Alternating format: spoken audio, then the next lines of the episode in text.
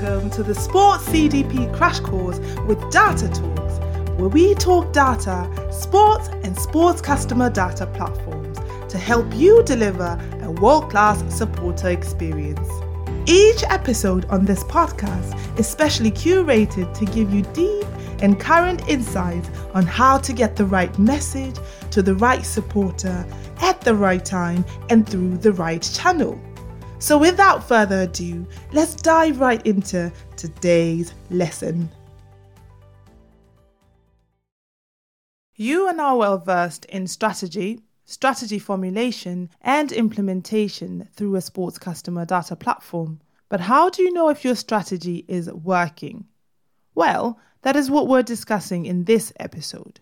We will go through key performance indicators, KPIs, what they are, why they're important, and how to use KPIs to monitor the performance of your strategy. If you have missed episodes on strategy, strategy formulation, and implementation, do listen to episodes 20, 21, and 23 to ensure that you are up to speed. So, key performance indicators, KPIs, what are they? They are simply the metrics your organization tracks in order to help determine the overall effectiveness of the organization's marketing efforts. KPIs are crucial to the success of your organization because they help you determine what strategies are working and which ones aren't, so that you can then adjust your efforts accordingly. There are many different KPIs and sports that you can create based on your organization's specific needs. But no matter what strategic goals you're trying to achieve, big or small, one thing is for certain your KPIs need to be SMART. SMART is an acronym that stands for specific, measurable, achievable, relevant, and timely. In other words, when formulating a KPI, you need to ask yourself the following questions Is this KPI specific enough? And you should be very detailed here by accounting for what exactly needs to be accomplished, who's responsible for it, and what steps need to be taken to achieve it. Next, is this KPI measurable? You can only measure what you quantify, so make sure that your strategy has some form of measurability so you can know the success of it by comparing the before and after numbers. Saying I want to increase revenue, for example, is specific, but by how much becomes the next question hence the need for measurability. Thereafter, you have to ask yourself is this KPI attainable? Having big dreams is important. However, when setting up your strategy and goals, you have to give yourself a reality check. With the current resources and team you have, can you realistically achieve the goal you have just set or the strategy you want to implement?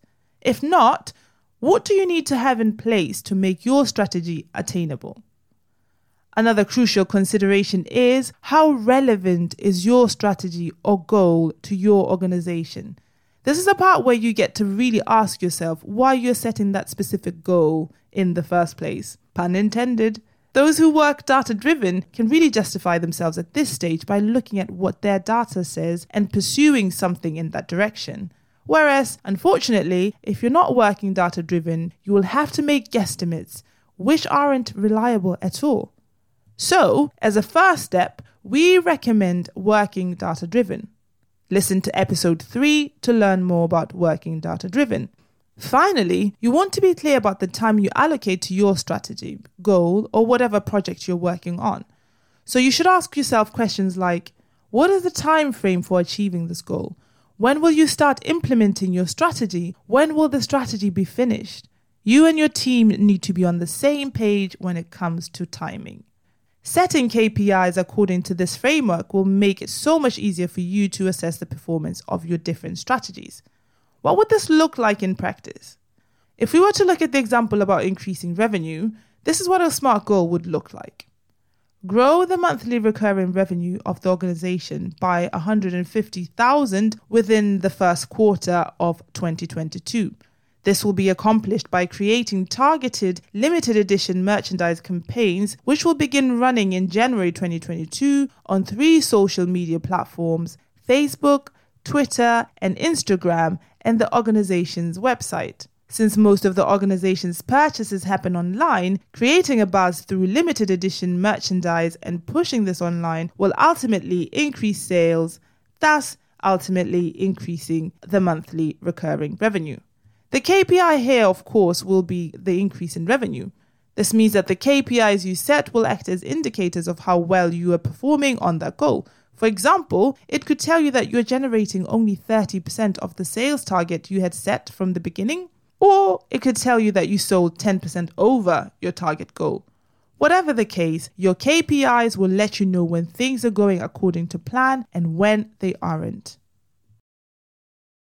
If your goal is to deliver a world class supporter experience at every game and you want to know how you can meet that goal and get started today, then visit our website at datatalks.sc and fill out our demo form to experience firsthand how we can help you. Or you can sign up for our masterclass or email list to get exclusive materials such as ebooks and case studies that will help you meet your goals better. Until next time, stay productive. Data Talks, we fill the stadium, you focus on the game.